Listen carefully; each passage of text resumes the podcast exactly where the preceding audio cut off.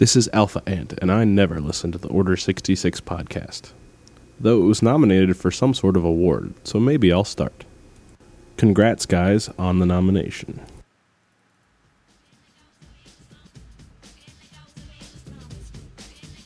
This is Soundwave of the Decepticons, and I'm here in the club, getting jiggy on some fat beats, and spending my mad royalties from the new Transformers movie. And also, I never listened to the Order 66 podcast.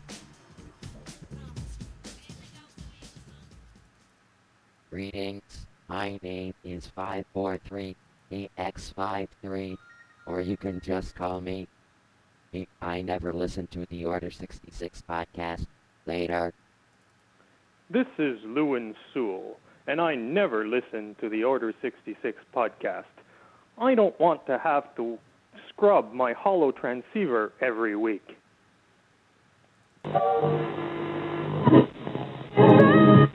correctly with the correct amount. D20 Radio, where gamers roll.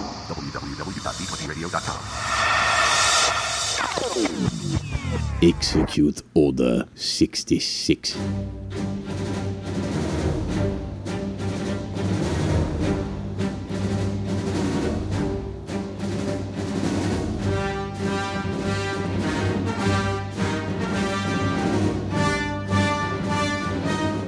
This episode of the Order 66 podcast brought to you in part by our sponsors, Audible.com, GoDaddy.com, and ThinkGeek.com.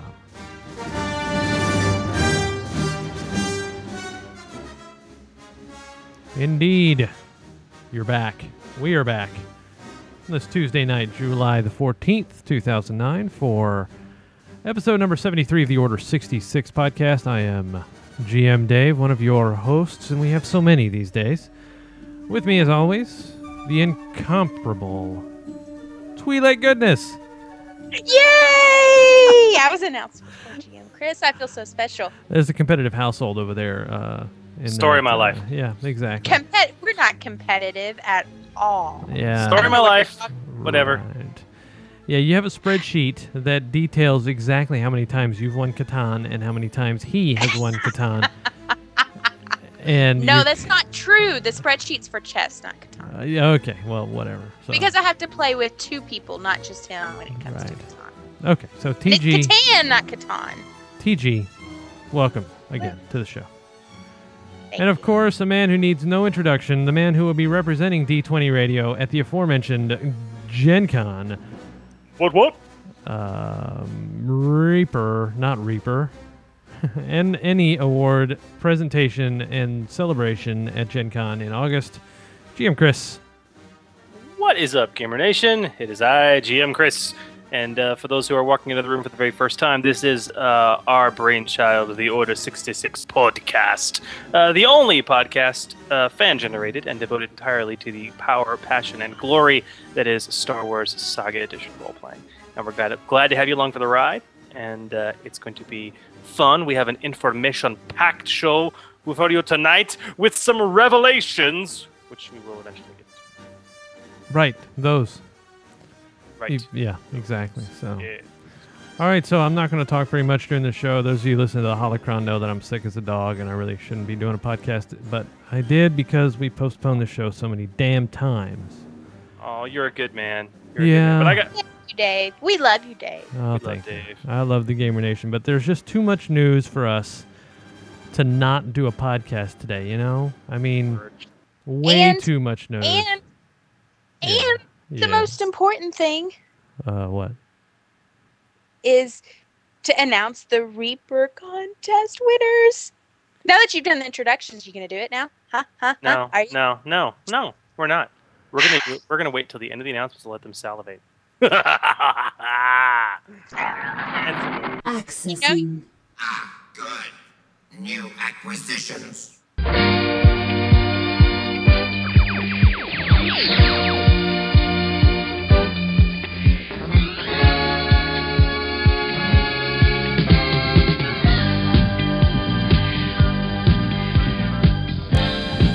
Greetings, Gamer Nation. My designation is KCK Sim, And this is your Hollow News Net update.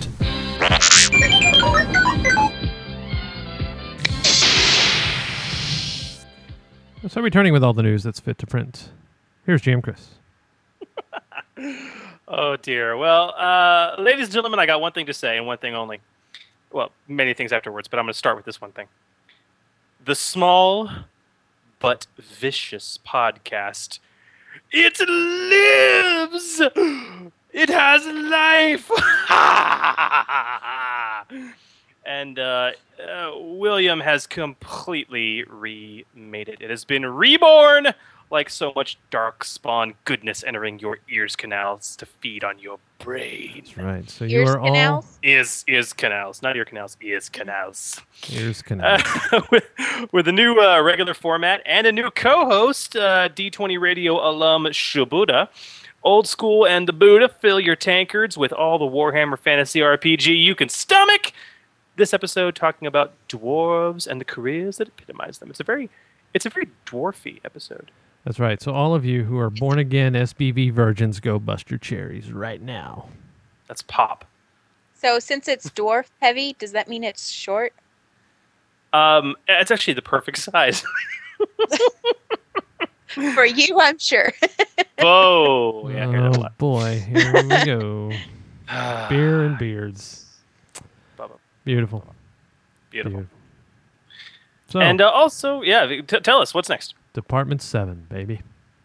Case number 4, dedicated to the tough. The tough hero. Well, and they also talk about the charismatic and the smart hero. The charismatic hero. The smart hero. And basically, I don't know. Dude, I think that it's a fitting wrap up to the core book with some panache. They they do they do give the, the core book some finalized panache. I'm very anxious to see what that what our agents uh, whip up next. And if you guys haven't heard Department Seven yet, and you're a fan of D20 Modern, give it a listen. It's fantastic. Yeah, absolutely. You got to. Well, You one must. And you, sir, as you mentioned earlier, just finished wrapping up a brand new episode of the Holocron with uh with with Brian uh, Fiddleback. Yes, sir. Did you not? Holocron number 15 is up and now available for your download pleasure. We talk about the last three uh, Friday updates, really only one of any consequence from BioWare, and that was the timeline that contained all the Mandalorian lore. And so it, it leads me to believe now that I'm upgrading the Mandalorians from a non playable NPC faction to a playable race on the Sith side. So that'll give us six classes now that we know of. Oh, Mandalore the incomprehensible. Mandalore. Mandalore the bi-curious. Barry Mandalore singing sensation, the title of the episode. Wonderful.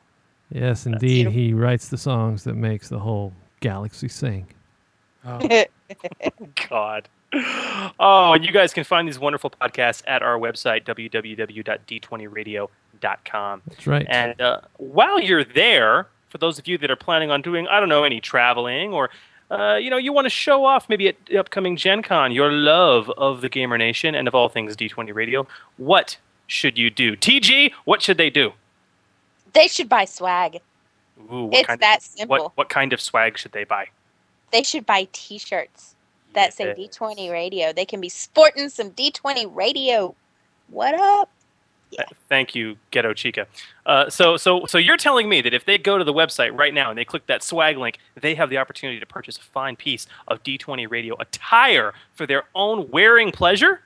Yes, they do. They do, and they must know that they will be a part of history as a result. Indeed. And I have something And? to announce. we will be adding D20 Radio dice. These are not the Gen Con dice. These are the normal whatever dice. These are the D20 Radio dice that you can purchase from d20radio.com. There are, of course, special edition dice that go to Gen Con. And if you're lucky enough to go, you'll be able to get some really cool looking dice this year. Yes. But The, the, the order is in process as we speak. Indeed. So what we're going to do is we're going to put up a link and see how many people want dice and begin giving away or you know kind of raising funds, I guess you could say, with these with these little dices and Is that We- the plural of dice? Yeah, exactly. D- Yeah, exactly. Like And- Yep. Eventually, we'll have it enough wouldn't be money. douses. Yeah, something like that. It might be. I don't know. We'll see. But eventually, we'll have enough money to launch the streaming radio station, which we're waiting for now. We've got we've got six DJs signed up, and we're just waiting for the money to do it. So Mm-hmm. it's going to be fantastic.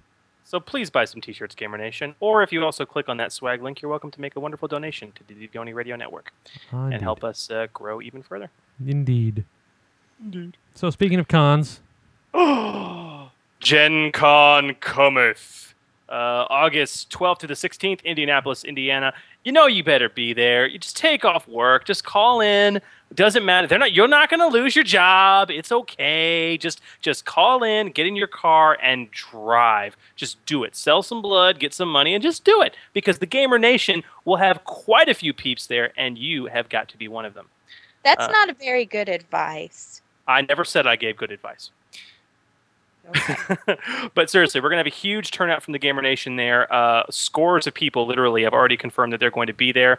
And uh, if you guys would like to meet any of us at Gen Con, we are there to enjoy hanging out with you. Myself, TG, and the illustrious Cat will be there of uh, D20 Radio fame. And uh, I myself, I've had people ask me this, and I'll, I'll keep telling you every week. Um, I will be officially GMing two Saga Edition RPGA games uh, Friday, 1 to 6, and then Saturday, 1 to 6. Um, I'll be GMing Murder Aboard the Executor, uh, but I'm only GMing two RPGA slots under the understanding, and you all know this by now, that I will also be running as many games of my own as I possibly can. Uh, the Secret of the Corellian Kitehawk module uh, from ReaperCon and my new Legacy module, Eye of Rishi. Um, all of, um, basically, which will have not been played before the con at all. So that's that's fantastic.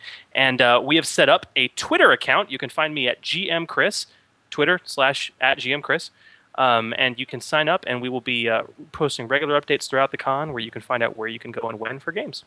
Right. And also, um, Duncan has also agreed to uh, be coerced into running some games of the Death of the Star of Agnor, which is the Right. module he created for uh, Origins, and it's fantastic. Yeah. So speaking of Twitter, you'll find Chris at twitter.com slash GMChris. You'll find me at twitter.com slash GMDave. And you'll find Twi'lek Goodness at twitter.com slash, oh, Chris, Crystalline 22. oh, really? Crystalline22? you think she wouldn't have a Twitter? well, I figured, oh, I, okay. th- I think I think she should definitely get one for Tweet Goodness, though. yeah, you really That's should. not a bad idea. I bet, and I bet it's available. I bet it's just one of those things that, and now, you know, somebody who's listening to the show live is going off and registering right now so they can try and impersonate you. Ugh, I hate that. So you better do it real quick. Fast, fast, fast. Okay. With that, apparently, I've lost my Skype connection with my cohort. So until they come back to me, I will say that we have some juicy bits of web goodness that have appeared for you on the WotC site, and they have released the first preview of the upcoming Rebellion era campaign guide, which has a glimpse of some of the ultra creepy Rebel Spec Ops personnel, which is really, really good stuff. And best you can take a glimpse at this right now at www.wizards.com slash Star Wars. And if you haven't reserved one of the pre-ordered or pre-ordered the Rebel Era Campaign Guide, you need to do so right now. It releases in just a few days, one week from today, July 21st, and you do not want to be caught without a copy. Do you? So true. No. All right, No, thank you do you. not want to All be caught. right, they're back. Beautiful. Sorry. When good games drop Skype. It happens. it happens. So, and finally, Were, were- were you talking about the Rebellion era campaign guide? I was. I was.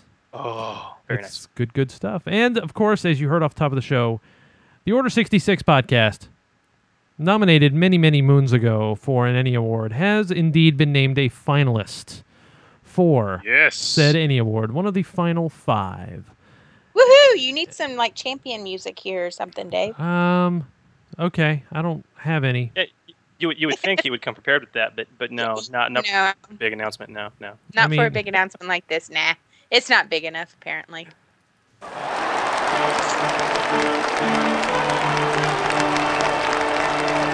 I mean, I do have that.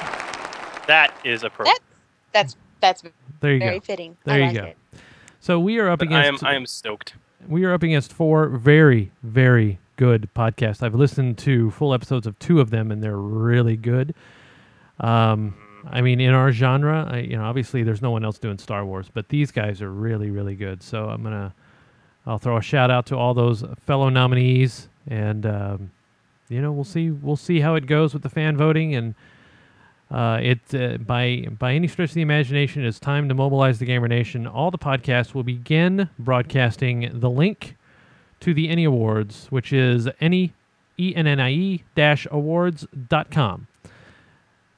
Voting begins Yes. July 24th. Wait, wait, wait. July twenty fourth. E N N I E any dash awards dot com. Voting Got it. begins July twenty fourth and only goes for one week. So we need a very, very fast mobilization of the D20 Army. We want everybody to post up on all the forums that they know of. Get everybody out. Vote for us as best you possibly can. Yes. And, you know, that's it. Anyawards.com. That's where the voting happens. One voice, one vote. They record IP addresses, so don't try and get around it. But we just, you know, we need you guys to spread the word. We need to pimp it out. You need to, you know, tell your FLGS, whatever you can do to help us out. We would like to win. Yes, we very much would, and with your help, we can do it. So I, I, I, I, can't stress enough. Everything Dave just said. I want to see people on GleeMax. I want to see people at the HoloNet. I want to see people at EN World. I want to see people anywhere that they possibly can be on blogs, anywhere. Pimp us out, please. We would absolutely love to win. And uh, again, this is your podcast, Gamer Nation. So let's do it. You know, the the thing for me about why I think the podcast should win isn't just because oh well my husband's on it, my friends Eh. are on it or whatever. It's honestly it's because the game will get the recognition that it needs. Last year it won so many awards and we want we want the Star Wars saga to to get recognition again just so we can so WotC can know that it's got so much support and will continue um, supporting that whole system as long as it can and as long as the voice of the people are shown by nominating podcasts like this they're going to hear that message loud and clear i mean heck they're going to be there and they're nominated for several awards Speaking of that, So- that's a great Speaking of- segue. do what That's a great segue. Very nice. yeah Uh, because while you're voting, guys, also show some love for the system on which this fine podcast does expound the voice of the system we love. Um, Star Wars Scum and Villainy book has been nominated for Best Cartography, and Star Wars The Clone Wars Campaign Guide has been nominated for Best Supplement and for Product of the Year. Um, which is awesome. And if you guys are a minis fan, also Star Wars Miniatures, the Clone Wars Starter Pack uh, has been given the nod for best miniature product. So vote away and show the Star Wars love. Beautiful, man. It's exciting. It is. But so, do you know what else is extremely exciting? um, i do i do I'm guessing, I'm guessing that it is time to bring on our newest guest, guest, Reaper Brian. Hi, Gamer Nation. Hey, you know what that? You know what it's time for, TG?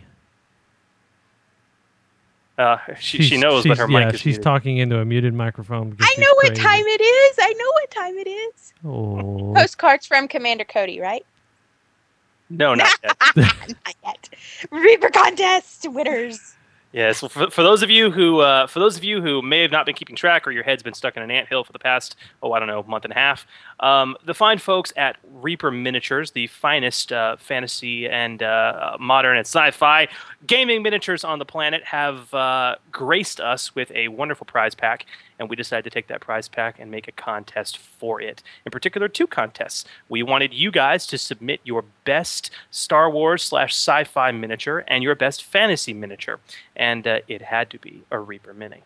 And we got some, Brian. We got some good entries, didn't we? Oh yeah, we had a lot of really good entries. I'm, I'm very pleased with what we saw, and you guys can see them all at d20radio.com slash forum, right in the Order 66 thread. There's a sticky thread right for the contest. And uh, well, gosh, Brian, I, I guess I'll just turn this over to you, man. Uh, t- tell us, tell us what everyone is wanting to hear. Well, um, to begin with, uh, like I said, like you said, there were a lot of really, really good entries. Um, so Daryl and I actually decided to break this down instead of just uh, awarding a first place uh, for the Star Wars model and a first place for fantasy. We actually decided to award two prizes for each, uh, the Star Wars category and the fantasy category. Uh, so that's really cool. Um, and I'm going to go ahead and just get started with that. Uh, the first place winner in the Star Wars category is the Nautolan conversion made by Eben Storms, and I don't know I don't know any of these people's real names, so I'm just going to have to use their board name here. that, that was a cool mini. Yeah, that one was really impressive. Um, and then in the fantasy category, the What i- first place for- winner there was uh, Preacher 23's Giant. He did a great, fantastic job with that. Um, the, the, the, the, the pictures were fantastic, and the, the painting was just phenomenal. TG, did you have you were- you were saying something? Yeah, for those that maybe haven't looked at the pictures yet, um, what what did the winner of the sci-fi one look like? What was it about it that made it the winner?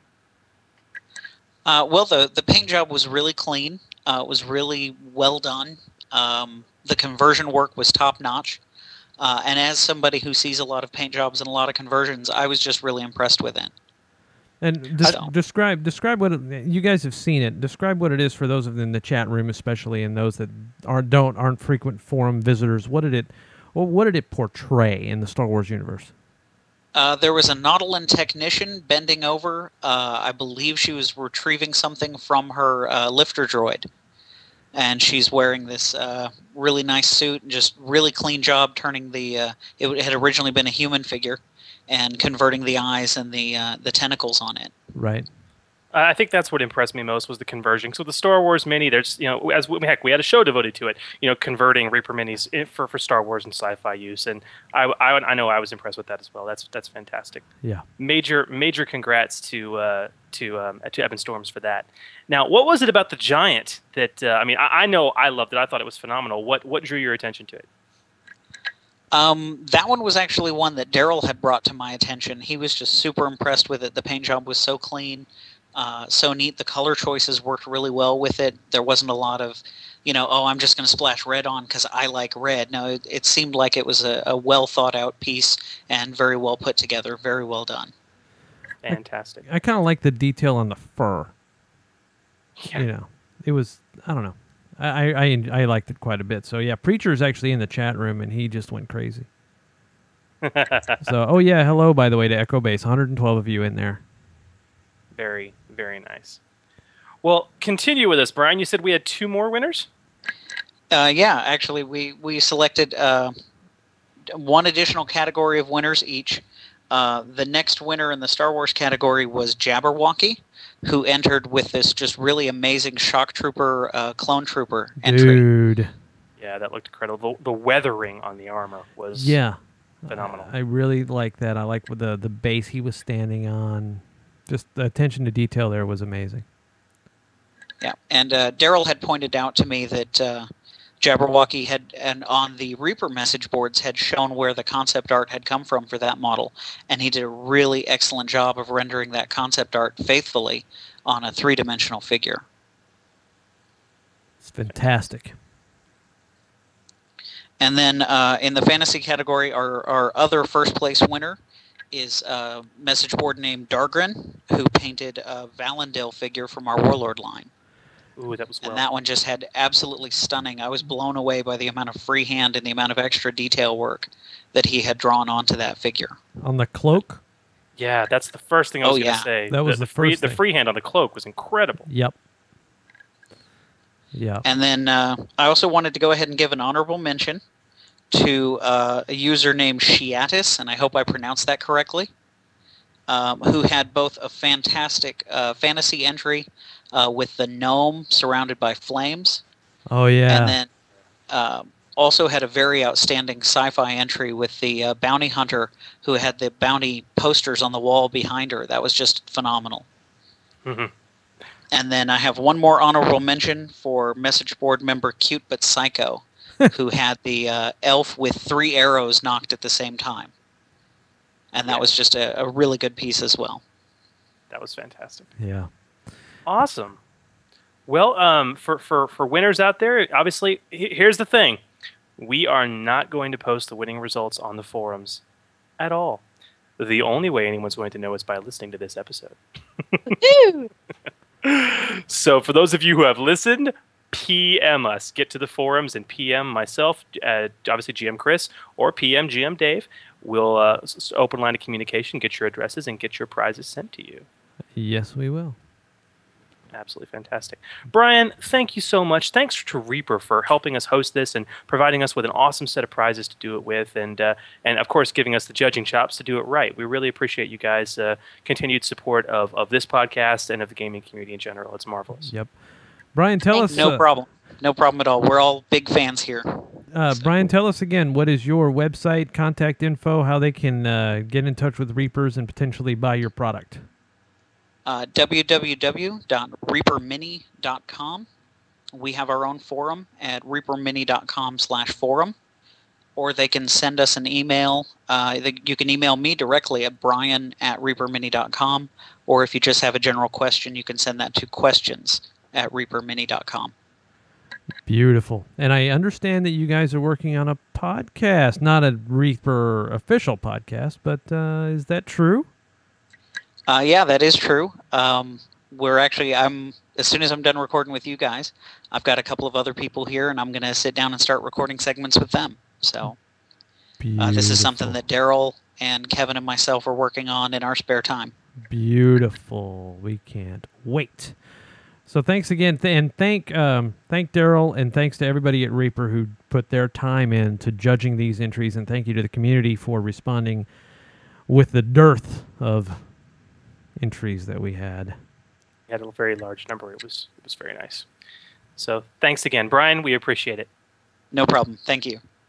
Thank you. That was awesome. Excelente. Me gusta mucho. Me gusta mucho. Congrats again to the winners. Uh, it was it was truly a, uh, a a fun contest and a fun thing to do. We had people emailing us about it nonstop, and um, and uh, again, you know, for those of you who are listening and know the winners, you are going to be the only ones if you listen to this episode. Ha ha ha. So with that, Dave, I I, had, I got one other great thing aside from an announcement from Reaper. Uh huh. I happened to get a postcard from our good friend Commander Cody. Oh, you did, huh? I certainly did. Um, uh, this week, uh, the postcard actually came to me via Inner Rim mail routes. Um, yeah, this is a kind of a, a more standard postcard, well laminated and, and energetically created with pride. Uh, the, the picture on it is of a world covered mostly in crystal blue water, with many jutting island spires forming out of the oceans. And the words on it proclaim, Welcome to Bestine, traveler, home of the island paradise. Don't mind the dozens of shipyards.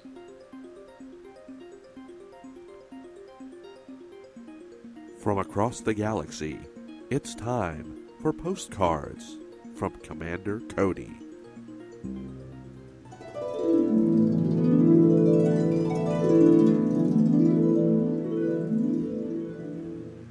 Dear GM Dive and GM Chris. Well, guys, the delivery boys appear to have been noticed by other commanders in the Empire, as our fine delivery of whippet mercenaries has given them the impression that we handle personal cargo extremely well. Uh, well, this week we traveled to the Bestine system, and the Bestine Fall. This water world is very beautiful. It is covered in cobalt seas, with countless sturdy rock spires jutting out of the waves. The human population here seems to have worked hard to carve out beautiful island paradises on these spires. Work of generations, it seems. And that's quite a shame, since we're here to relocate them! I've been told there was a massive Imperial shipyard here, and there is, but I was shocked to find no shipyard in orbit. Rather, all the construction facilities are on the surface of the planet. Crazy that is, but hey, I'm no engineer. Maybe it's for the best. Either way, these people need to be relocated. And the Imperial propagandists, I mean, uh, media representatives, have promised most of the population here exciting new lives off-world. There's a lovely settlement of Bestonites on Tatooine, I hear. The locals seem to be falling for it. I mean, uh, seem to be really excited by the prospect. But those that aren't, well, that's why here we're here. You catch my meaning. So far, those determined to be troublemakers seem to lose their nerve at the sight of a carbine. Except for this one bloke yesterday. A large, wasted fellow who claimed he could fly circles around any of our pilots. Before we could question him further, though, he disappeared. Oh well. We'll get these troublemakers off world, that's for sure. While we're here, it's wonderful to enjoy the tourist trade hotels, water sports, and beautiful views. Well, just yesterday I woke up to a nice little drink with an umbrella in it as I watched the sun rise over one of the massive industrial shipyard plants as it belched out a massive cloud of toxic waste gas. It was beautiful. Well, listen, guys, if you're in the mood for a piece of island paradise, great water sports, and a low population, Bestine 4 awaits. Check it out while you can. Seriously, like, like after next wiki, it won't be possible. I- I'm just saying. Later, guys. Long live the Empire! Your friend, Commander Cody. Ah, yes. Thank you, Cody, for that exciting and yet informative postcard. Yippee ki huh? He's Uh, so good like that. I have a, uh very important announcement to make. It appears as though we have had a winner in the efforts to replace Stormtrooper Poetry with another listener bit. Oh dear. And we will hear the first edition right now. And now, Wookiee poetry.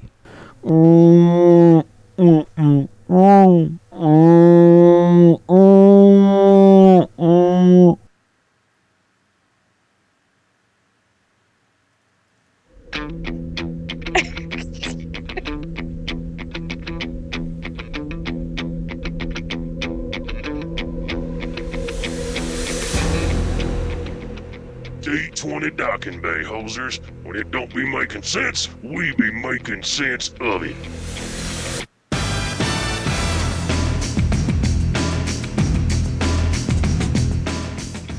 Okay, obviously that was a joke.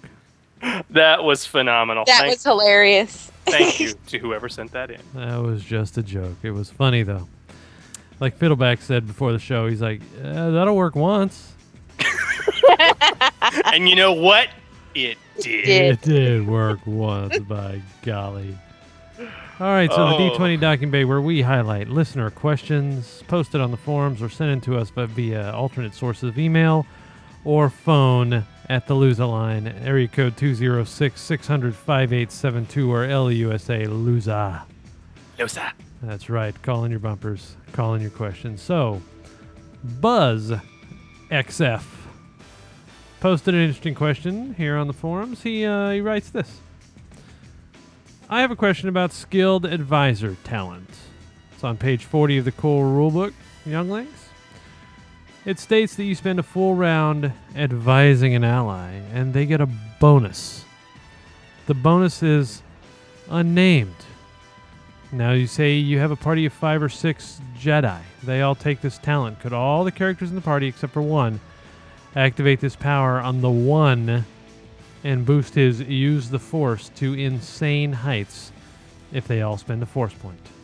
Could this be exploited? How would you handle it as a GM? Nice question. Interesting question, yes. Um, now, for those following along in your storybooks, uh, the skilled advisor talent, um, as you say, Buzz, um, is on page 40 of the core rulebook and is, in my opinion, an extremely underutilized talent. Uh, it's part of the Jedi Consular talent tree, and what it lets you do is spend a full round action advising an ally. D- that's it. You don't have to make a use the force check or nothing. You just do it. And when you're done, you grant them a plus five bonus, unnamed, to their next skill check. Okay. What does it mean to be unnamed? it- like instead of saying like it's an insight bonus or it's a morale bonus or it's an equipment bonus, it just Ah. says bonus. Because m you can't stack morale bonuses. You can't have two morale bonuses. You can't have two insight bonuses. You hit the nail on the head. So I get it. but the rules are specific that if a bonus is unnamed, you can stack it. So that gets to the heart of this question because this thing gets really crazy. If you happen to spend a force point when you use this talent, that plus five bonus becomes a plus 10. All right? Um, now, it is a mind affecting ability, so it won't affect most droids or force disciples. Um, and it is, again, unnamed. So, per the rules as written, right, multiple bonuses would indeed stack. So, yeah, if you've got a party of five Jedi, they all got this talent, four of them use this talent on the fifth, and they all spend a force point, they're going to give him, per the rules as written, a plus 40 to his next skill check. Now, Uh, that is the rules as written. Yes. Let's talk about the rules as intended. um, I, I seriously doubt this was an intended consequence. Um, and as a GM personally, a buzz, I would never allow it. I You're sim- mean like that. I, I mean like that. I, I would simply house rule that the bonus it provides is a force bonus or perhaps an insight bonus. Um, but I think uh, the potential for brokenness is, is a little too severe there. Honestly, I don't think it's going to impact your games too much. This is a very specific talent, and a very specific character type is pretty much going to take it. Um, I could probably, I think it's going to be rare. You're going to have one person in your party with this, much less multiples.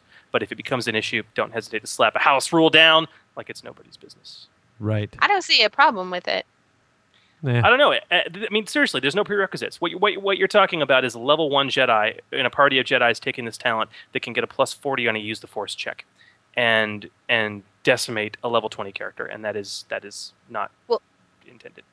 So, do you think that um, maybe a young Anakin standing uh, or surrounded by the Jedi Council, and each one is giving him independent advice, would make him that much better at a particular uh, skill that he's trying to accomplish at that time using the Force, Not that as much better. opposed as opposed to just one of them advising him? Not to that much better, no. But what I would cover this under would not so much be this talent; it would be the aid another action, which we did cover actually with an earlier question. Um, if the entire, like you know, we're young Anakin sitting around and the entire Jedi Council's helping, I would say they're all using aid another, and that's a plus two bonus. And to me, that's a little more pal- palpable than plus five stacked or plus ten. Right. So that's just that's just my opinion.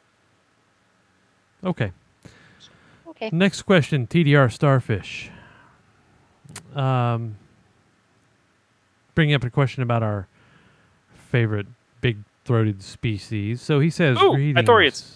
greetings from Berlin, mein Lieben. Here is my question: Would the sneak attack talent work together with the bellow of an Ithorian? Sneak attack states it works with melee or ranged attack. Bellow states you have to make a special attack roll. However, since Bellow is a six square burst or area attack, it seems kind of silly not to treat it as a ranged attack per raw. So, what do you think? Well, to start off with your last statement first, um, I don't think it's it's uh, kind of silly at all not to treat it as a ranged attack per raw. Um, now that we've had more books come out, especially we see, especially in terms of swarms and squads, there are uh, and uh, packs of beasts. There are plenty of examples of melee area attacks. Um, so it's not out of the realm of possibility or even probability. But to your question proper, okay. So, and Dave, and you know, you'll remember on some of our earliest episodes, we we waxed awesome about the Ithorian's racial bellow ability before.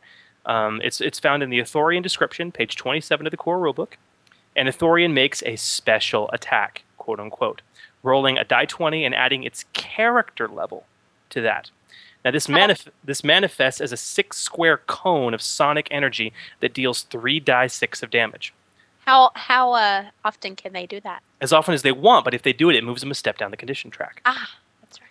So, and what's more, they can move an extra step down the condition track and add an extra die of damage. So they can actually do like, you know, uh, nine, eight, eight or nine die six, or, or uh, seven, seven or eight die six, and actually knock themselves unconscious with this. Um, if it's just and them then use screaming that. Indomitable. Yes, and that was one of the things we'd called out, right? Yep. So, okay. Um, now, th- though it is not called out specifically as an area attack, that is the intent, because if the attack misses, they say it does half damage. Um, what's important, though, Starfish, is that a bellow is not a ranged attack, and it is not a melee attack. As is said, it is a special attack. What does this mean something? Because, unlike a melee or ranged attack, this does not is the only attack that does not take your base attack bonus into account. It is the only attack that does not take your strength or your dexterity into account or anything of that nature. Um, as such, I would be really hard pressed to allow sneak attack to be used with it. Um, the same way I probably wouldn't allow sneak attack to be used with a grenade either. It's kind of hard to hit a vital spot um, with an area attack, something to that effect. Although it is allowable per raw, but um, all in all, yeah, I, I just I just can't see it. It's not a ranged attack. It's not a melee attack. It's a special attack. I think that makes sense, but I can see his train of thought there. I If- can too, and it, you it's not going to break the game if he does it. It's really not going to break the game. If you think that sneak attack is is not so much about hitting a vital area as it is about catching your opponent off guard, hmm then I can see where, yeah, doing a bellow attack like that as a sneak attack. I mean, how many times have I walked around the corner and you've been sitting there and didn't know I was behind you and I yelled and you jumped out of your pants and nearly peed? Not that often. Well, Uh, you've done it before. okay. so Darth Steve. Y'all are funny. Yes, thank you. Darth Steve um, emailed in last week with a question about the Legacy era campaign guide and writes I have a question about force power in the Legacy book, page 24. Blind is a cool power, and I've given it to my force sensitive scoundrel with 3d6 of sneak attack in our Legacy campaign. But my GM won't hardly, won't hardly let me use it. Let me say that again. My GM won't hardly let me use it. oh, don't mock the man. It's okay. I use hardly all the time. Won't hardly. All right, my GM won't hardly let me use it. The power throws dust and stuff into an enemy's eyes, and we usually find ourselves in starships or space stations, where the GM says there's no dust or debris for me to use the power. Is this power completely worthless unless you're in a dirty place? Mentally or physically? Thanks, and I love the show. God. He doesn't love the show now since I just made fun of him. I know. It's been a while since we've heard from him, too. So it's, it's good to hear from you, Steve. Um, well, first of all, for those listening, the blind force power on page 24 of the Legacy Era campaign guide lets you target a creature within 12 squares, make a use the force check versus its reflex defense. Success, and you blind the target, making it flat footed for one round. That's it. That's all the power does mechanically. Period.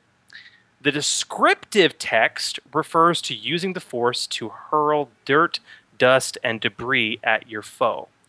But this is, again, descriptive text. Fluff. It's not rules. It's just descriptive. It's, Yeah. it's fluff. That's what they the call it. power the power doesn't call out that you need to have dirt there to use it.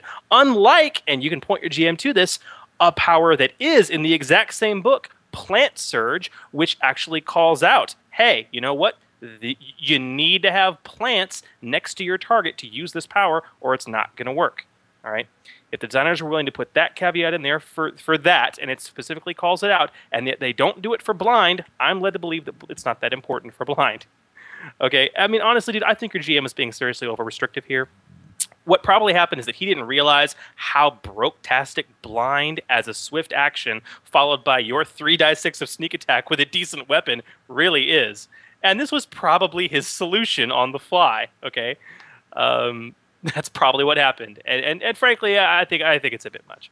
Um, but that, that's that's kind of where I stand on it. The same way you don't need to have uh, any materials on hand um, for you know the, the saboteur's turrets. The same way you don't need to have any materials on hand for the military engineer to assemble a weapon out of thin air, which we talked about three episodes ago. Um, it's it's just you know it's plot, the power of plot. Good. It's beautiful. Beautiful. Wait, I mean, does this make sense to you guys? What do, what do you think? Yeah, no, it makes sense to me. Yeah, that makes perfect sense. Beautiful. All right. Tell your tell your GM he's being a butthole. Have him Look listen to the podcast. We're moving right Butthole along. GM. When good games go bad. Oh dear. After a big break and never having any good games to go, Brad, now we've had two. so Edrak Edrock. Prevent, presents us with an all too familiar situation. I'm going downhill really fast, so bear with me. You want me to take over? If you, I know, I know you're doing. I know I'm you're doing sick, dude. Um, I've got a player in a game I'm running who simply knows too much, or at least he thinks he does, of the Star Wars universe.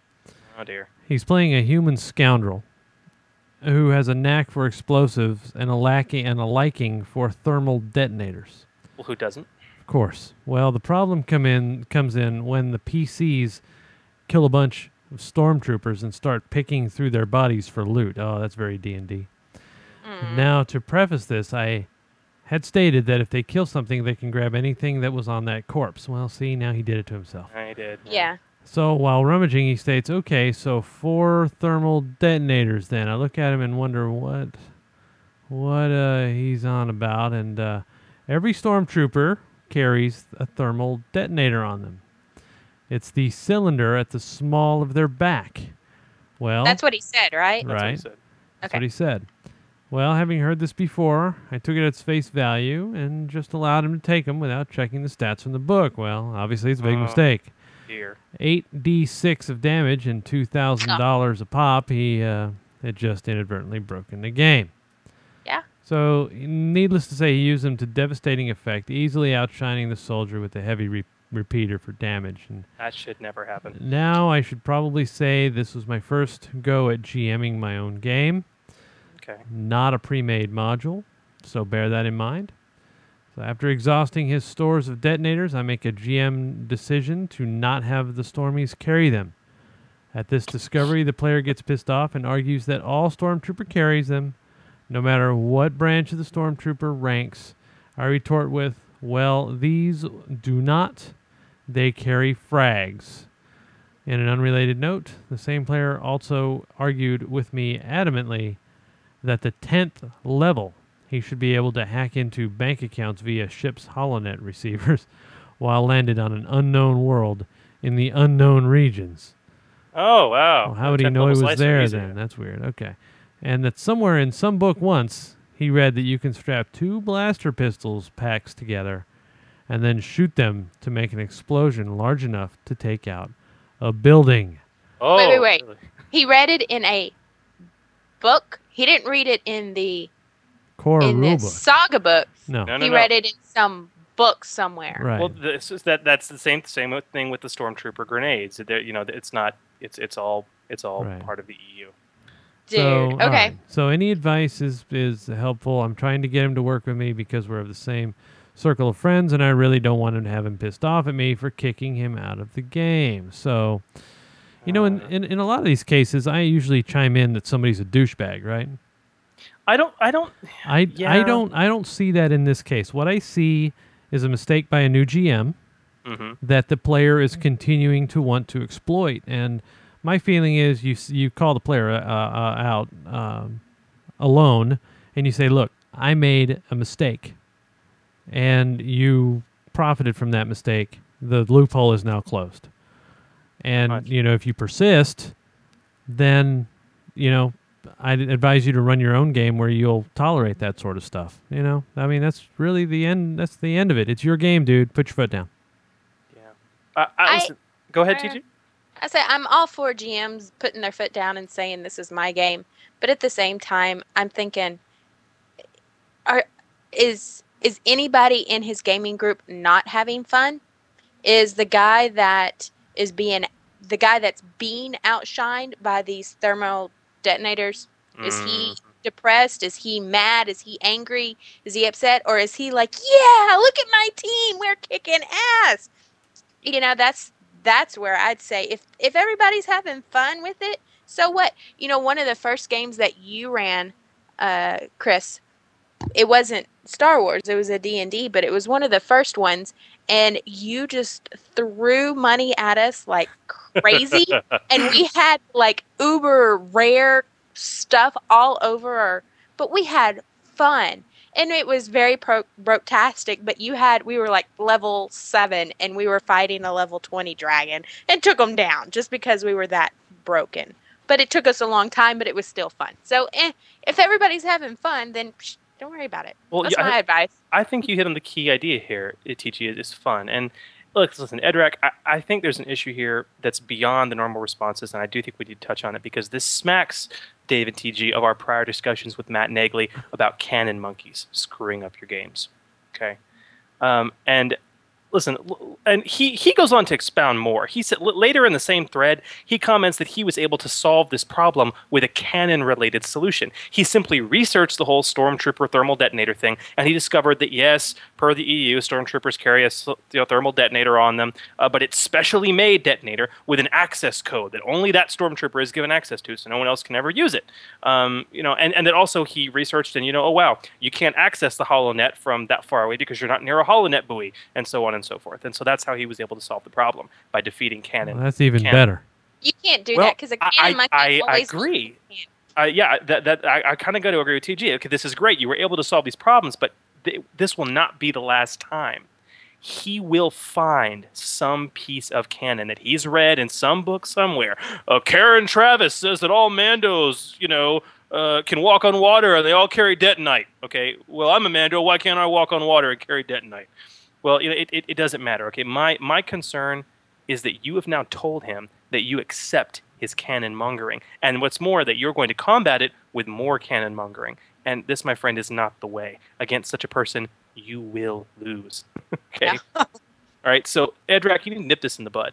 Dave had it right on the very first thing he said. All right. Talk to the player again privately. This is a game. A game. Explain it to him. To TG's point, the point of this is to have freaking fun, not just for all your players, but also for you as the GM. And if you're not having fun, I guarantee you, your players are not going to have fun. Okay? Part of this requires you tell a story, but also that you ensure game balance is kept. And that requires making calls that vary and differ based on the circumstances. This is why we play RPGs and why we have a live human being running things instead of a computer. All right? Does it matter what's canon and what's not? Ask him that. But more importantly, ask him this Does he trust you to make the game fun? Does he think that you will intentionally dick him over? Then ask him to trust your calls and tell him it'll make the game more fun for everyone. And if he goes along with that during gameplay, if he starts to get feisty, just look at him and say, dude, trust me. Go with it. That usually kickstarts the memory. And a good canon monkey that is a problem will often shut the hell up. That's right. Kickstart my heart. All right, so we're going to take a little break here uh, for a few minutes, then we're going to join Alex Van D and Trevor C for fragments from the rim, and we will see you guys back here in just a couple of minutes. Welcome, Jedi Masters, to Fragments from the Rim. How may we be of service to you today? Hi, this is Alex. And Trevor. And this is segment number 21 of Fragments from the Rim. For this segment, I've chosen to talk about the feat Unstoppable Force from page 31 of the Clone Wars campaign guide. It says, you gain a plus 5 insight bonus to fortitude defense and will defense against any attack or effect requiring a use the force check. There are no prerequisites or requirements for this feat. In and of itself, that's pretty darn nice. Now, what if you combine it with the force power resist force from the KOTOR campaign guide? If you spend a force point with that force power, you could apply that to two of your defenses. Again, apply it to fortitude and will defense, the two most commonly targeted defenses against force powers. With a reasonably decent use the force roll, you're looking at a plus 10 to fortitude and will defense. Throw in a neural band from the KOTOR campaign guide, and perhaps the improved damage threshold feat to balance out the neural band, and you're looking at a plus 12 to your will defense and a plus 10 to your fortitude defense. That is a lot. I almost wonder if this feat is too good especially if your characters are operating in a campaign in which there are a great number of Force users. Or if all of your players are Force users and your NPCs show up with this feat, which is something of what happened in the campaign that I was running. So I'm looking at this feat and wondering, too good or not? Over to you, Trevor. Today, I'm going to talk about the advantageous cover feat found on page 31 of the Force Unleashed campaign guide. The prerequisite for this feat is being trained in the stealth skill. The benefit is that whenever you have any form of cover, you take no damage from area attacks, even if the attack rule exceeds your reflex defense, which typically would mean that you would take half damage or full damage. And to me, this reminds me of the D&D 3.0 or 3.x concept of evasion and improved evasion, where you, if you had the right combination of feats, then area of attack things would instead of doing full damage do half damage, or instead of full damage doing no damage. This is the same kind of idea. Um, it works on the idea that cover is a good idea, which in the Star Wars game, movement and cover are the two greatest advantages in combat other than not being there. And for characters such as Jedi, whose their greatest weakness is is area of uh, attacks, this helps negate that. So if you take a Jedi who who decides to get trained in stealth or takes a, a level of scoundrel, in order to get that. Then a run and duck kind of fire combat, uh, a Jedi isn't completely lost in. They can work their way up as long as they have cover to the bad guy, and then pull out the lightsaber and, and do what they do best. Anyways, if you have any questions or comments, please uh, send Alex or I an email at order66 underscore fragments at rogers.com. And until next time, have fun gaming. Thank you, Masters, for visiting Fragments from the Rim.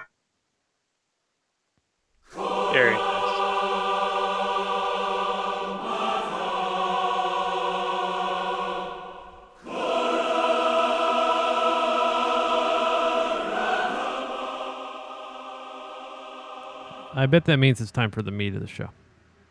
Probably. That's what I'm thinking. Darth- And uh, hey, a big thanks to Alex and Trevor uh, for Fragments of the Rim. Good episode. Absolutely. And Darth Hobo, I use, I use the Alex and Trevor show and Fragments of the Rim interchangeably.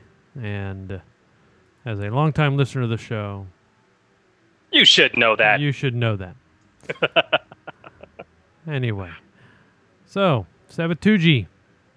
Sabatuji. I, I'm a huge Beastie Boys fan, and um, all I got to say is, you know, you know, oh my God, it's a mirage! I'm telling y'all now, it's sabotage.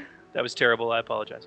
Oh my Um, gosh. To see you sing that for a rock band.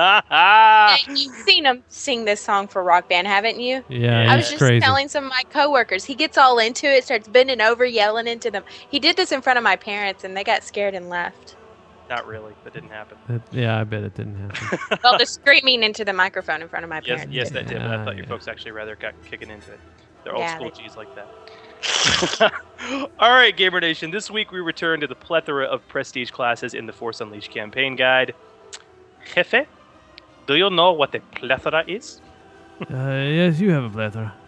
Uh, Once again, I I don't know if somebody would tell me what a plethora is if they don't even know what the plethora is.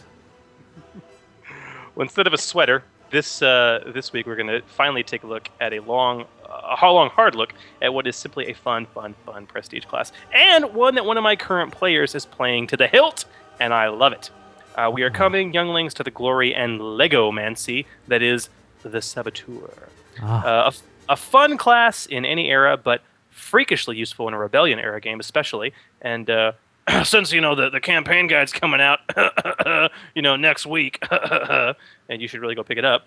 Um, the Saboteur is a force to be reckoned with. Um, a secret operative who wreaks havoc while undercover behind enemy lines. A military special operative who can infiltrate a facility with his team. A demolitionist who can mine the battlefield in mere moments. All are examples of the Saboteur. And uh, when played properly, a good saboteur can devastate enemy forces, create his own mechanical allies out of thin air, and is arguably as good, if not better, than the military engineer at blowing stuff up. Seriously. Dude. Um, add to that. Serious? Seriously. And if and, and furthermore, you add to that one of the nastiest and quirkiest personal defense abilities in the game, and the Saboteur is a prestige class worth taking a close, hard look at. So, younglings, get out your Force Unleashed campaign guides, flip carefully to page 55, pull out your toolkit, and let's disarm the Saboteur. Ah. Yes, yes, yes. So, fiddleback in the toolkit. fiddling, fiddling Oh, about, right. fiddling. Let's, let's let's let's okay. Let's let's let's fiddle about in our toolkit. Take a look at what's inside. Um, the, Yeah. the basics of the saboteur, how to get there, and uh, and kind of what makes it tick. No no pun intended. uh, in the in the very basic sense. You're punny. Um, uh, prerequisites. Okay, g- getting into the saboteur is pretty darn easy. Uh, TG, what level must you think you need to be at to get into the saboteur? Hmm. Hmm. Let me think about this one for me. Don't. I don't want any hints. Don't think too hard or too long. I can figure it out on my own because I'm good like that. Eh, too late. Dave, what's the answer? No, I know it. I know it. It's seventh. Seventh. Yes. Tell is. me yes. Yes. Yes, yes. I'm it's so seven- good. Seventh. I- Unfortunately, I should be our, leading our this judges, podcast. I'm our so judges, smart. our judges determined that that answer was incorrect, as you did not respond in the form of a question. Um, all right, seventh level. Um, to get into this prestige class, this is much better than the military engineer, uh, which has actually a base attack bonus prerequisite, um, which we talked about uh, three episodes ago. Was kind of sucky. Yeah. Uh, this this is easy. So, uh, you also need Dave some trained skills. What kind of skills you got to be trained in? Let's Dave? see. As a saboteur, it makes sense to have mechanics, Yeah. use computer, Yeah. and deception. That's easy, dude. That's an easy. Now, one. now, Dave, for, for, for, for extra points in the bonus round, there is one class in this game which gives you access to all three of these skills on one class list. What would that class be? That would be the scout, scoundrel. You got the easy questions. it would be the scoundrel. The Bing, bing, noble. bing, bing, bing, bing, bing, bing. The noble, Um, the Jedi. Bottom line, guys, taking your first level in Scoundrel will set you, uh, get, get you set and ready, basically.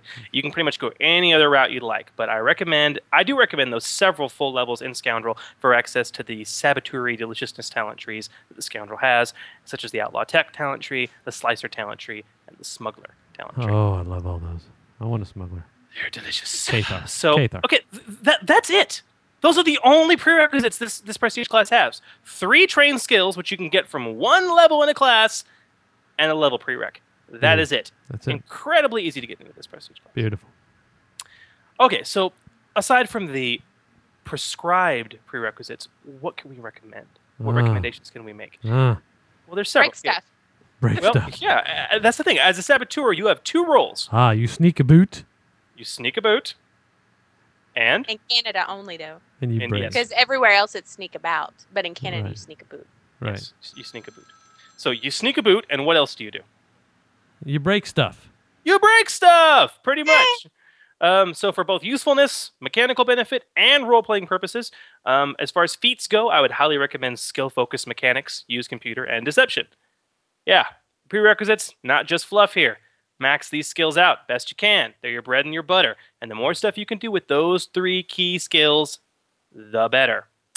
Um, also, guys, there's a few talents uh, that kind of jump out. Um, aside from the three basic talent trees mentioned earlier, uh, there is the Security Slicer, page 27 of the Force Unleashed campaign guide. I think this is worth its weight in gold. In fact, I give it to most of my NPCs. Um, as a tech slash saboteur, disabling a security system or a lock requires a security kit, right? It requires it. TG, mm-hmm. did you know that? No. You did not. So your bottom line toolkit ain't going to cut it. But a security kit is not only extra weight for your probably strength dumped character, it's expensive. It's a thousand creds. Holy and cow. I know. And it's illegal on most worlds for most people. But that makes it fun to get. It, it, it does. Um, at the very least, I guarantee the Imperial Watch Captain will wonder why the heck the maintenance guy has a security kit. um, also, seriously consider some sneak attack and some dastardly strike from the misfortune talent t- tree, and uh, we'll come to why in a little bit. Um, but in addition, there's some skill options available. And uh, TG, why don't you go over some of the more important skills that these saboteurs should should be trained in at the least? Well, I think um, a highly important skill that all saboteurs or pre-saboteurs, can we call them that? Pre-saboteurs should be trained in um, would be stealth. I, duh. Well, duh. why? Yeah. yeah. Yeah. Well, because deception doesn't work like on a camera, this is true.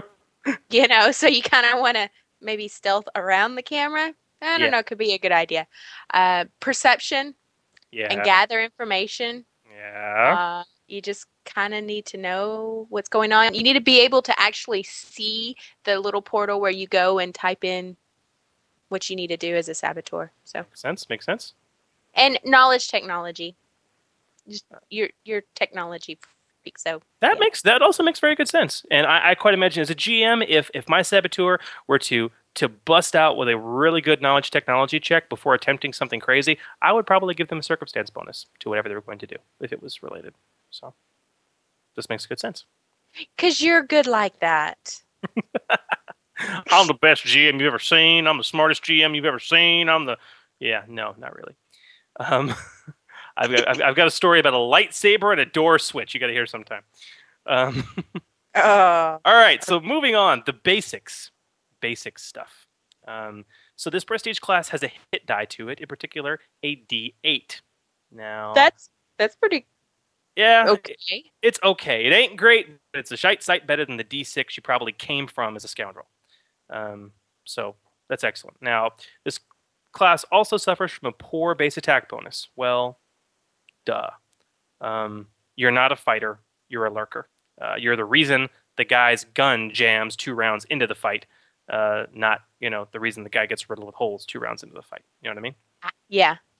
And uh, lastly, your defenses, you gain a plus two to reflex and a plus four to will because you're crafty. That's why. Uh, she's crafty, to continue with the Beastie Boys references.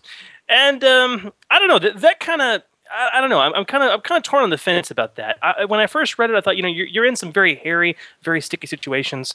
I think a bonus to reflex defense might be more important than a bonus to will. But I don't know, TG, because it seems like the point of being a saboteur, if you're really good, is almost not to get caught. You know what I mean? Yeah, but if you're really good, meaning you're really trained in stealth, um, and some of those more, it seems like you need a little bit more reflexes and dexterity, and um, Yeah, yeah, that it- should be naturally more reflexive. Thank you. Natural reflexiveness. Uh, so yes. I, I get I get why they did it, but part of me wishes it was you know, maybe a little higher on the reflex. Yeah, it makes sense they did it that way, but I agree with you. I think it should have been the other way. But I, hey, they didn't. They didn't ask me to help write the book. No, they did not. They should have. So okay, let, us talk about some crazy abilities. Um, the saboteur also gets another special first level ability and some ever changing even level abilities that are pretty darn useful. So What's that, GM Chris? well, let's talk about them. Um, the first one, unexpected results. Holy schmoly! And Booter, my player who is playing a saboteur, if you are listening to this cast, I'm very upset with you because you he never not- listens to this cast. You know Eh, that. I know nobody li- Nobody, nobody ever listens. I know, I know. Uh, so okay, l- l- listen up and listen carefully, Gamer Nation.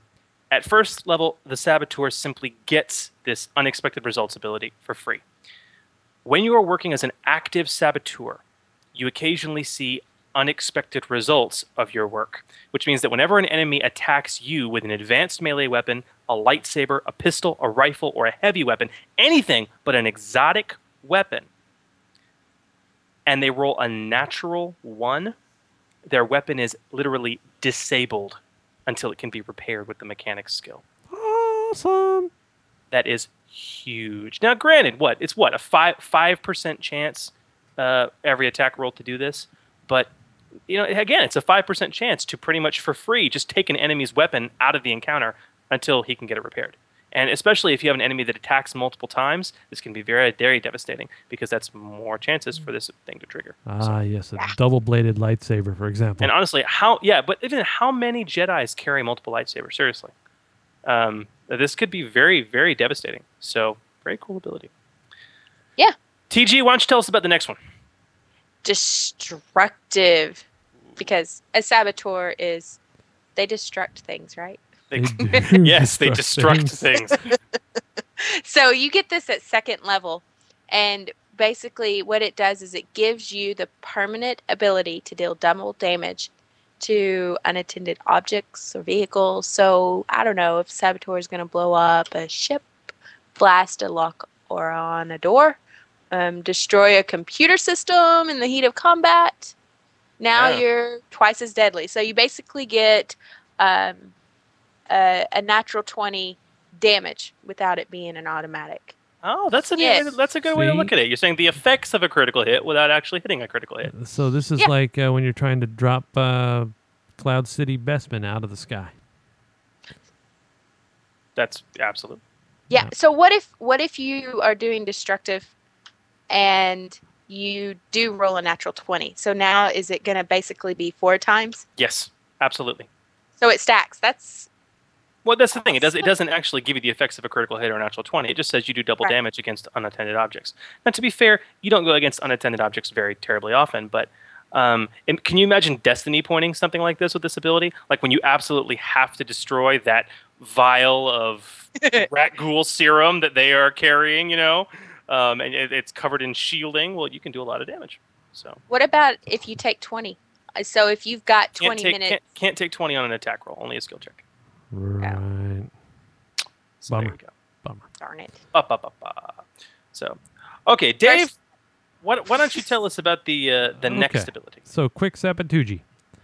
At uh, fourth level, you get the ability to disable devices faster and faster. And so it gets better as you go, basically. So to start, you can disable device as a swift action. All right, let me say that again. A swift action. Instead Oh wait, of I a- thought that, I thought that takes a full round action. instead of a normal full round action. Yeah. Oh my god. Right. That's so insane. you Like, start with simple. No, go ahead. What? I just just from from a full round, and then jumping it all the way to a swift seems Right. like it should go to like a standard action or Well, a move action. now it or- starts with simple devices at fourth level, and Yeah, then you get to move that's- up that's to very restrictive complex. Yeah, and then you're moving up more complex items at uh, at sixth and eighth level. So instead of instead of doing the normal to standard to swift, you're kind of taking the other tack of simple stuff you can do swift, then more complex, then more complex, and then at twelfth level is the Death Star. So well, actually, um, as a note, at the at, at- when you get this at eighth level, when you can actually do like really complex stuff, they do note that it's not just a swift; it takes two swifts. oh, nice. Okay, So for supremely complex stuff, it still takes two swifts. But even that's better than a full round. that's the Death Star. There you go. uh, or a tractor beam holding your ship in the Death Star. And uh, the last um, uh, crazy ability that the Saboteur gets um, is Master Saboteur. Um, if you're able to stick this prestige class out for 10 full levels, you'll pick this up. Now, keep in mind, at that point, you are at least a level 17 character. Okay.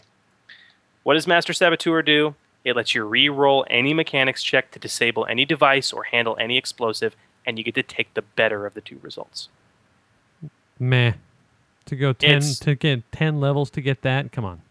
I know it's kind of a gimme. Um, the, the, if, if now I, if, if if- if it was you must take the second result, I'd be all meh. But take the better. There's not too many abilities to do that, uh, except for I don't know. There are some eighth level abilities in classes like the Crime Lord and the Bounty Hunter that allow you to do this with like intimidation, persuasion checks and stuff. Right, Um, yeah. and and keep the better. So I don't know. I don't know. Uh, I yeah, I'm with Dave.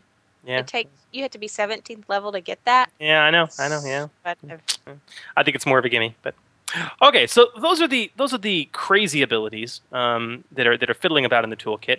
Let's let's move on to bigger and better things. Um, because if you're playing a saboteur, it's probably because you like to break things, and who who doesn't like to break things? So okay, the, basic abilities they're pretty spiffy, um, but as usual, it is the talents which make a prestige class a prestige class and what make it shine. And aside from having access to the Scoundrels, Misfortune, and Slicer talent trees, you as a Saboteur also have access to brand new talent trees, exclusive to the Saboteur Prestige class the Sabotage talent tree and the Turret talent tree. Mm. And uh, let's let's start by going over the sabotage talent tree because I, I think it's really neat. Bottom line, you're really, really, really good at breaking things. Um, the last four talents in this tree, guys, which I kind of want to talk about first, um, they group together in the fact that they deal with explosives. And uh, TG, why don't you tell us about the first one of those? Well, the first one is called mind mastery, not mind like I'm mastering my mind, but mine, M I N E. Ah, So you like know Enemy how, Mine, Lou Gossett Jr., Dennis Quaid. Sure. Stay on target. I'm trying to focus my mind here to talk about minds. Are you and you're focusing, just focusing your mind or your mind? okay? Stay I'm, on s- target. I'm, I'm focusing the mind about the mind. Stay on Okay. target. It's not complicated. Okay, If you okay. just focus your mind, you'd understand that I'm talking Stay about on the mind. target. At this point, you're the one off target. So why don't you tell us more about Mind Mastery? Well, you know, well, basically, you know how to place a mine really fast. So you can set a mine as a standard action instead of a full round action. Uh, why didn't they just make it a swift like the uh, the feat or the? I mean, seriously. Well, I, I think this is a little more devastating potentially Yeah. um, than you know, disabling a device as opposed to setting a mine. Yeah. Um, I don't know. That, that that's that can come in pretty good handy. It can help you sow a battlefield pretty well. Um, so, yeah, in, in a hurry, I kind of like that. Um, Dave, why don't you tell us about the next one in this explosive uh, grouping? You are a skilled demolitionist, fast, precise with bombs. Yes. So now you can set a detonator as a swift action, and you never run the risk of an accidental detonation, even if you fail by 10 or more. and it's That's- a gateway talent for the next two we're going to talk about. Awesome. That's very cool. because a lot of people don't realize if you're setting explosives and you fail by 10 or more, you set the darn thing off. it's, you know, you got to be careful when you're working with bombs, pretty much. Um, so that's pretty cool. Uh, well, the next talent in this in this tree, and, and of course, as, as Dave said, skilled demolitionist, demolitionist is a prerequisite for, is shaped explosion, which is very useful. Basically, if you set up explosives or a mine, you can shape the charge to explode in a cone or a line. Because normally it's just a blast radius, you know, like a grenade, just boom. Okay. Well, you're not limited to that. You can make it a line that is two times the radius of the explosive blast, or a cone that is three times the radius of the explosive blast. And you set the direction of the line or the direction of the cone when you set the charge. And that is terribly useful. Can you see like a saboteur seeding a battlefield with mines? I mean, literally, you could be directly behind these mines when they go off and they just boom, they hit your enemies. This combined with mine mastery and as a combat action, a standard action during a round, I can drop a mine into my enemy's feet and have it go off as a cone effect right then because they'll trigger it immediately. And it only costs me a standard action and it doesn't threaten me in any way. That's awesome. That's pretty cool, actually. But are mines expensive? They are a little so you, need- expensive. you need a noble with the wealth talent. And Ah, well, we have it covered. We have a Sabat a Sabatuji artist, and we have a noble. Yes, we do. Yes, we do. Yeah. Uh, that's what our, our group has seen. Well, TG, why don't you tell us about the last of these explosive options? Well, it's extreme explosions. It's extreme. Oh yeah. It requires both skilled demolitionist and shaped explosion. Eh, eh, go fig, right? And now you make big boom, and you increase the blast radius of any mines or explosives by a whole friggin' square. That may not sound like much, but that is two squares when you consider its radius. So it's uh, increasing the diameter by two, and also consider that if you're, uh, you know, doing the cone or the line thing, it gets even better. Yeah, you're you're able to capture like what? Well, depending on on what the size of it is, Mhm. four, five more, maybe even six more squares. Mm-hmm. So highly useful. Highly Yeah. useful. Big boom. Big boom. Big boom. Big bada boom. Now, the next two talents in this tree, uh, the first two in the book, um, are two honestly of my favorites in the tree, and they're highly useful. So let's let's kind of get into them because they're both related. Dave, why don't you tell us a little bit about Device Jammer? The device jammer is uh, well, device jammer and droid jammer. They're really all about breaking things, you know, but less explosive, I guess you could say. so once an encounter is a full round action, you can construct a short range jamming device that, on the fly, that affects every kind of a specific piece of equipment within 12 squares of you, shutting it down. So this lasts until the end of the encounter. What kind okay, of what, wait, equipment wait, wait, do you What, ask? what kind of equipment? What kind of equipment are we talking about here? Wow, you read my mind. Anything basically but a droid, a ship, or a weapon. Okay. So a, a shield generator, for example, a comlink. You know, everybody's always jamming their comlinks. Jam their comlinks. They're basic, probably the most common usage. Keeping those pesky squads of droidekas a lot less lethal. Preventing the storm troopers, you know, for raiding for help. But, you know, um, what else can you do? You know, um, a, a fire extinguisher an NPC uses, a sniper uses for cover. How about that?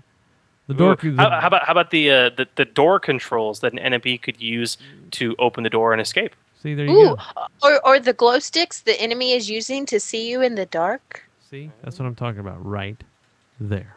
See, that's This- perfect. cr- I I love this talent because creatively, first of all, the range is insane 12 squares. Creatively used, this can do a lot of really cool stuff, especially if your GM is building his encounters properly and he provides things like low light. If you can shut off all the lights in the building, if you can jam a comm link, you can keep a door from opening. That can really provide some amazing tactical Yeah. bonuses to your group. All the garbage mashers on the detention level. Stop all the garbage matches on the detention level. Um, So Well, the the second the second talent uh, that's in relation to this um, is Droid Jammer, and it's it's very similar to Device Jammer, except that it's only got a six square range, and unlike its little brother, with Droid Jammer you actually make a mechanics check as a full round action in order to construct this jammer. Now, you always construct the jammer no matter what your check is. However, after it's constructed, your mechanics check is what is used to go against the will defense of any droid within that six square range. And if you beat a droid's will defense, they are limited to swift actions only on their turns, which means they flat out can't even move. Is there a talent I can take that can make this mechanic check a swift action instead of a full round action? Negative. Oh, okay. Well, you, you get one. You get one. Oh, never mind. Well, it, there, there's some feats out there that can let you take mechanics checks like like oh, faster than usual once per encounter, but that's an actual skill check to use the skill. This is this is more of activating this talent requires a full round action. So Okay. e- even then, I'm sorry, that's pretty freaking cool. Yeah, it is. Um, it- it's very cool. That and the thing is, a lot of people are torn in between taking Device Jammer and Droid Jammer. I think Device Jammer is the more logical of the two to take first. If you want to boost up on Droid later, okay, go ahead. But I think Device Jammer is a lot more useful. And a lot of the really, really nasty droids out there, like Droidekas, Destroyer droids, um, disabling things like personal shields, communication devices, I think can have uh, as devastating an impact on the game. you know? Yep. All right. So, So, no, go what ahead. about the the um the turret talent tree? Doesn't isn't this what Booter has? This is this Yeah. is what he kind of went into, yeah, right? this is really really cool. this is very cool. Um, as freakishly useful as the sabotage talent tree is, none present or anywhere can deny the ultra cool Legomancy of the turret talent tree. Um, basically, on the fly, you can construct small, tiny actually, disposable automatic turrets out of anything handy. That is Um, awesome. yes, it very much is awesome. Um, TG, why don't you tell us about the uh, the first talent in this tree? Heck, just do all three of them because they just build on each other. This is true. Okay, well, you've got Blaster Turret 1. So, hmm, I wonder if you can guess what the second and third one are called. I don't know. I'm going to give y'all some time to figure that one out while I go through the description here. So, the primary talent of this talent tree is a prerequisite for every other talent as well. Hmm. Uh, so, once an encounter, as a standard action, you can piece together a stationary turret that fires at foes, plural, you designate. It lasts until the end of the counter and attacks using your base attack bonus and your intelligence modifier, and it deals three die six of damage, just like the Thorian um, fellow, but you actually get to use your base attack bonus and a modifier. It fires as a free action on your turn. That's freaking awesome. Mm-hmm. So you can actually fire the same time you assemble it. Mm-hmm. You must, however, remain adjacent to the turret for it to fire. Does it provide cover? Is my no, question. no, because it's tiny. It's tiny. It's, it's So- a tiny object. What I wonder is the second talent in this talent tree called? Anyone? I don't know. I'm stuck on the fact that it's a tiny object. It's tiny. oh, Oh, so Dave? Uh, let me guess. Two. No, it's called Blaster Turret 2. That's what I meant. that's what he meant. That's what I meant too. That's what we mean. Ah, So Dave, I haven't I haven't perfected the ability to read your mind yet. I'm working on it. Sparsing. Get on it. I'm I'm get I'm yeah. Boom. Yoda's, Yoda's teaching at the temple right now. I'll tell you. Um My so alternate universe Blaster- campaign, though, all, Ah. Yoda is the Emperor. Sith Lord uh, Yoda. I see. I was afraid Skype died on me again. No, it didn't. She's frustrated. Oh, no. I'm just waiting. Nice. Okay. Are we ready to hear about Blaster Turret 2? TG, tell me about Blaster Turret 2. Thank you. I would love to tell you about it. So you're Oh, but wait, you know, your constructed turrets get even better. I'm going through this with or without y'all. Their stats get better. They deal three die eight damage. Wow. And you can operate it from 12 squares away. Like holy freaking cow, twelve squares. That's So awesome. you don't you don't have to be adjacent to it anymore. You can just And then you can find coverage. Ha! beep beep. 3d8. That's right, because you're kind of a Thirty. squishy anyway. So you go from a blaster pistol to a heavy blaster pistol, Yeah. basically. Yeah, that's awesome. Yeah, and then the last one, you get to fire twice around, um, but you take a minus five to each attack. Eh, you know, maybe. Makes sense. Okay, but then it also gains DR five. Oh, That's and, very and that, let me guess, that would be blaster turret C. no. You're wrong. Uh, a blaster turret kappa. No. Try an E backwards. Blaster turret E backwards. Yes, you've got it. You're so Blaster smart, turret man. Uh, People backwards are so Z. smart. yes, yes, blaster turret three. Very nice, very nice. I really don't think I could go without Blaster Turret 3. Frankly, Yeah. it didn't I- add a whole lot. Well, the ability to fire twice around as a free action is not too shabby. Yeah, I but know. you you, you, That's you you bring up a good point. Honestly, I agree with you. I would forego Blaster Turret 3 to probably take some of the next talents in this tree. Dave, why don't you hit us up with the next one? Ion turret, and this is where specialization comes in. So your turrets can now do ion damage instead of normal blaster damage, which is handy, especially if you're in a droid fight. Darn Skippy.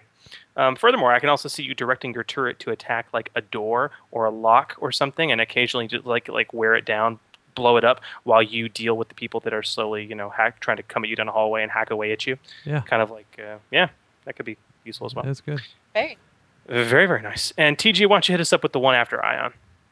well. If you can do Ion, then it makes sense to be able to make it uh, do stun, so you can make it do non-lethal damage. Yeah. So Yeah. excellent if you're in a non-droid fight. Brr, brr. Boop, boop, boop. Now, the last talent in this tree, um, turret self destruct, basically is boom goes the turret. So when the turret hits zero hit points, it self destructs, automatically exploding in a two square radius blast that deals its normal damage to anything in that blast. And oh my gosh, GMC, what happens if I, the saboteur, am next to my turret when it explodes? Well, worry not, because you can disable this feature as a reaction if you're adjacent when it blows. Uh, this is this is really cool. I, I, what I can see this used for, guys, and picture this with me: you set up a turret in a doorway, and then basically let it blast away at the oncoming traffic, and then use it as a mine when the mooks get close enough. Maybe blowing it up yourself with a well-placed, readied shot. You know what I mean? Yeah, Yeah. that's that's kind of fun. Now, it's can cinematic. You, can you shape the burst? um, I, I don't believe that. No, uh, no, because it is not a mine It's or not a explosives. mine, yeah. It just acts like one. So there- It's all right. Okay, it's a so fake. it's a f- it's a fake. So It's let, a let, let's let's pull all this together. Uh, in this final segment, I want to call "Boom Goes the Dynamite." So, okay, h- how can we bring this all together into some excellent cohesive character concepts? Okay, now, I, I think looking at all this, there's several options available to a good saboteur, and I think you can benefit from a blended build as well. But we're going to talk about three good saboteurs and how to get their roles. All right. Um, the first one, Dave. Wh- what is this first role? The combat technician, my friend. Yes. So if So- you listen so- to episode 69 on the military engineer, all right, and the B and the and the base attack bonus is too high. You know, you don't want to commit to all the prerequisites, but Daunting. you know, you still absolutely are fascinated with the idea of uh, aiding uh, a special ops team in combat or, or slicing the security systems, you know, busting locks, all that good stuff, right? Blowing up loads of bad guys. That's right, man. I mean, hope is not lost here. The saboteur can actually fill the role of the combat technician quite nicely. Very, very nice. I would think, wouldn't you? I mean, it all it takes is one level in Scoundrel, and get all, your prerequisites, right? Yeah.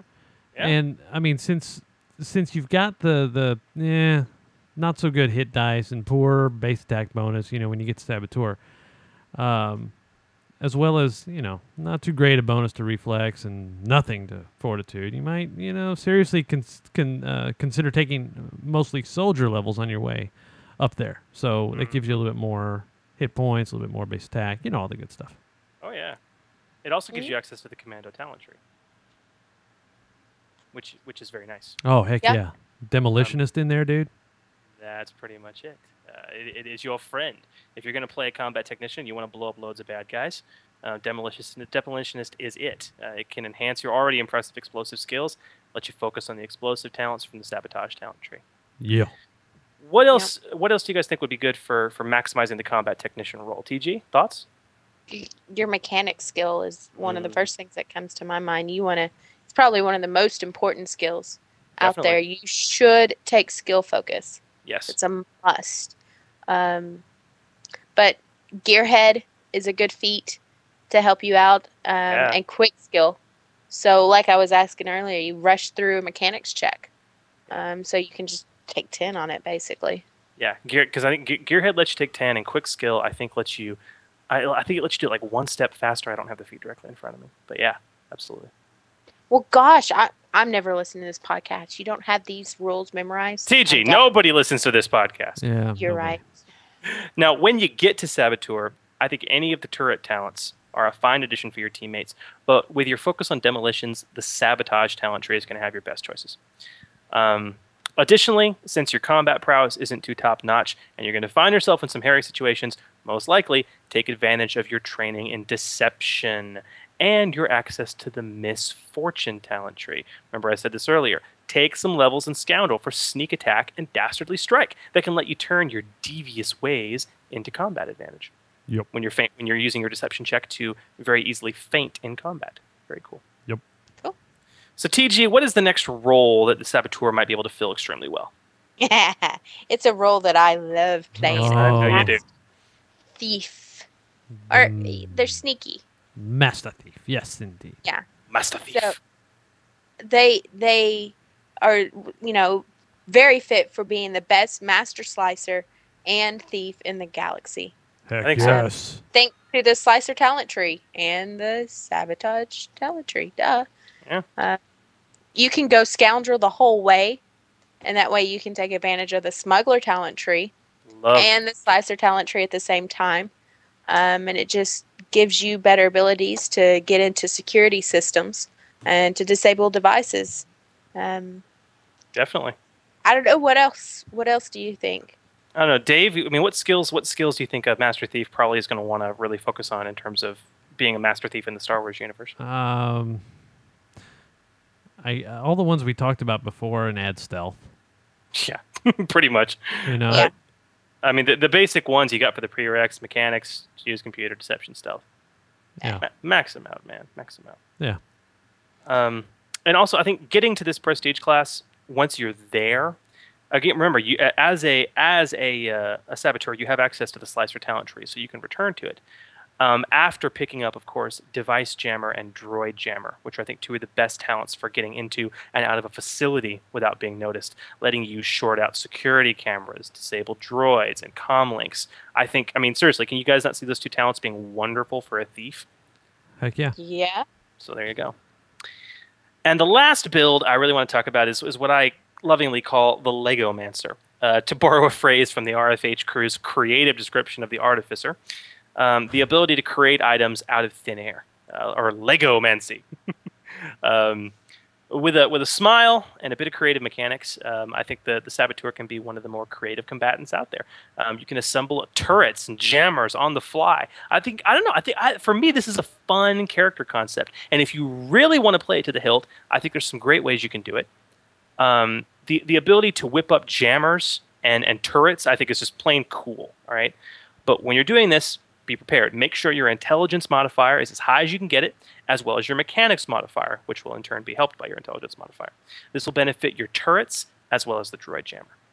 Um, very very cool. So what else? What else, guys? Well, there's certain feats out there that um, are really good for, I I don't know, flavor of an insta mechanic, like I don't know, scavenger, which I That's a thought.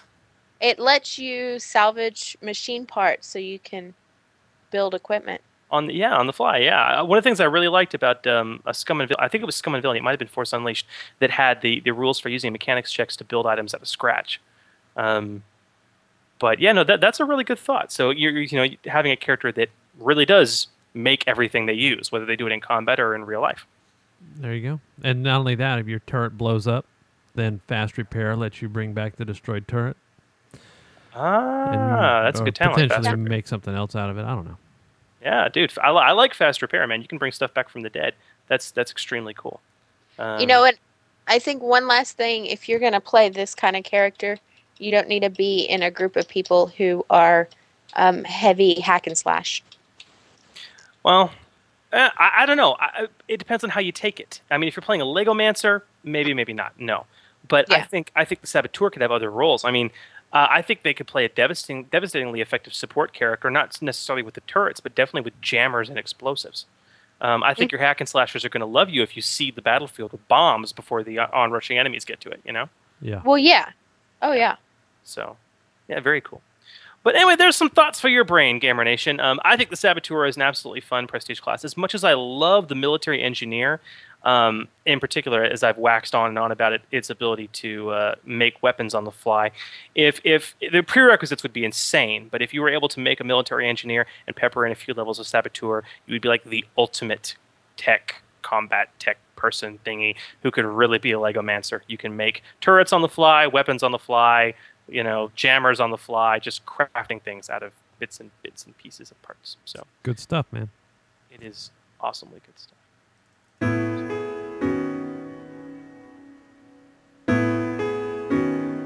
Yep.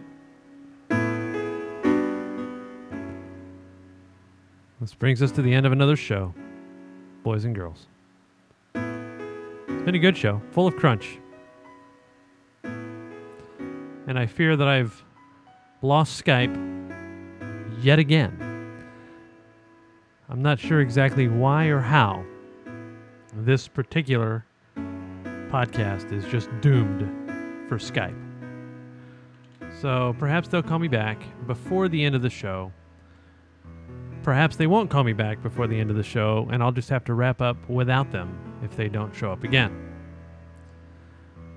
But either way, we want to thank Alex. We want to thank Trevor. We want to thank Full On Gamer. We want to thank Fiddleback, everybody who contributes to our show on a regular basis. We're still looking for.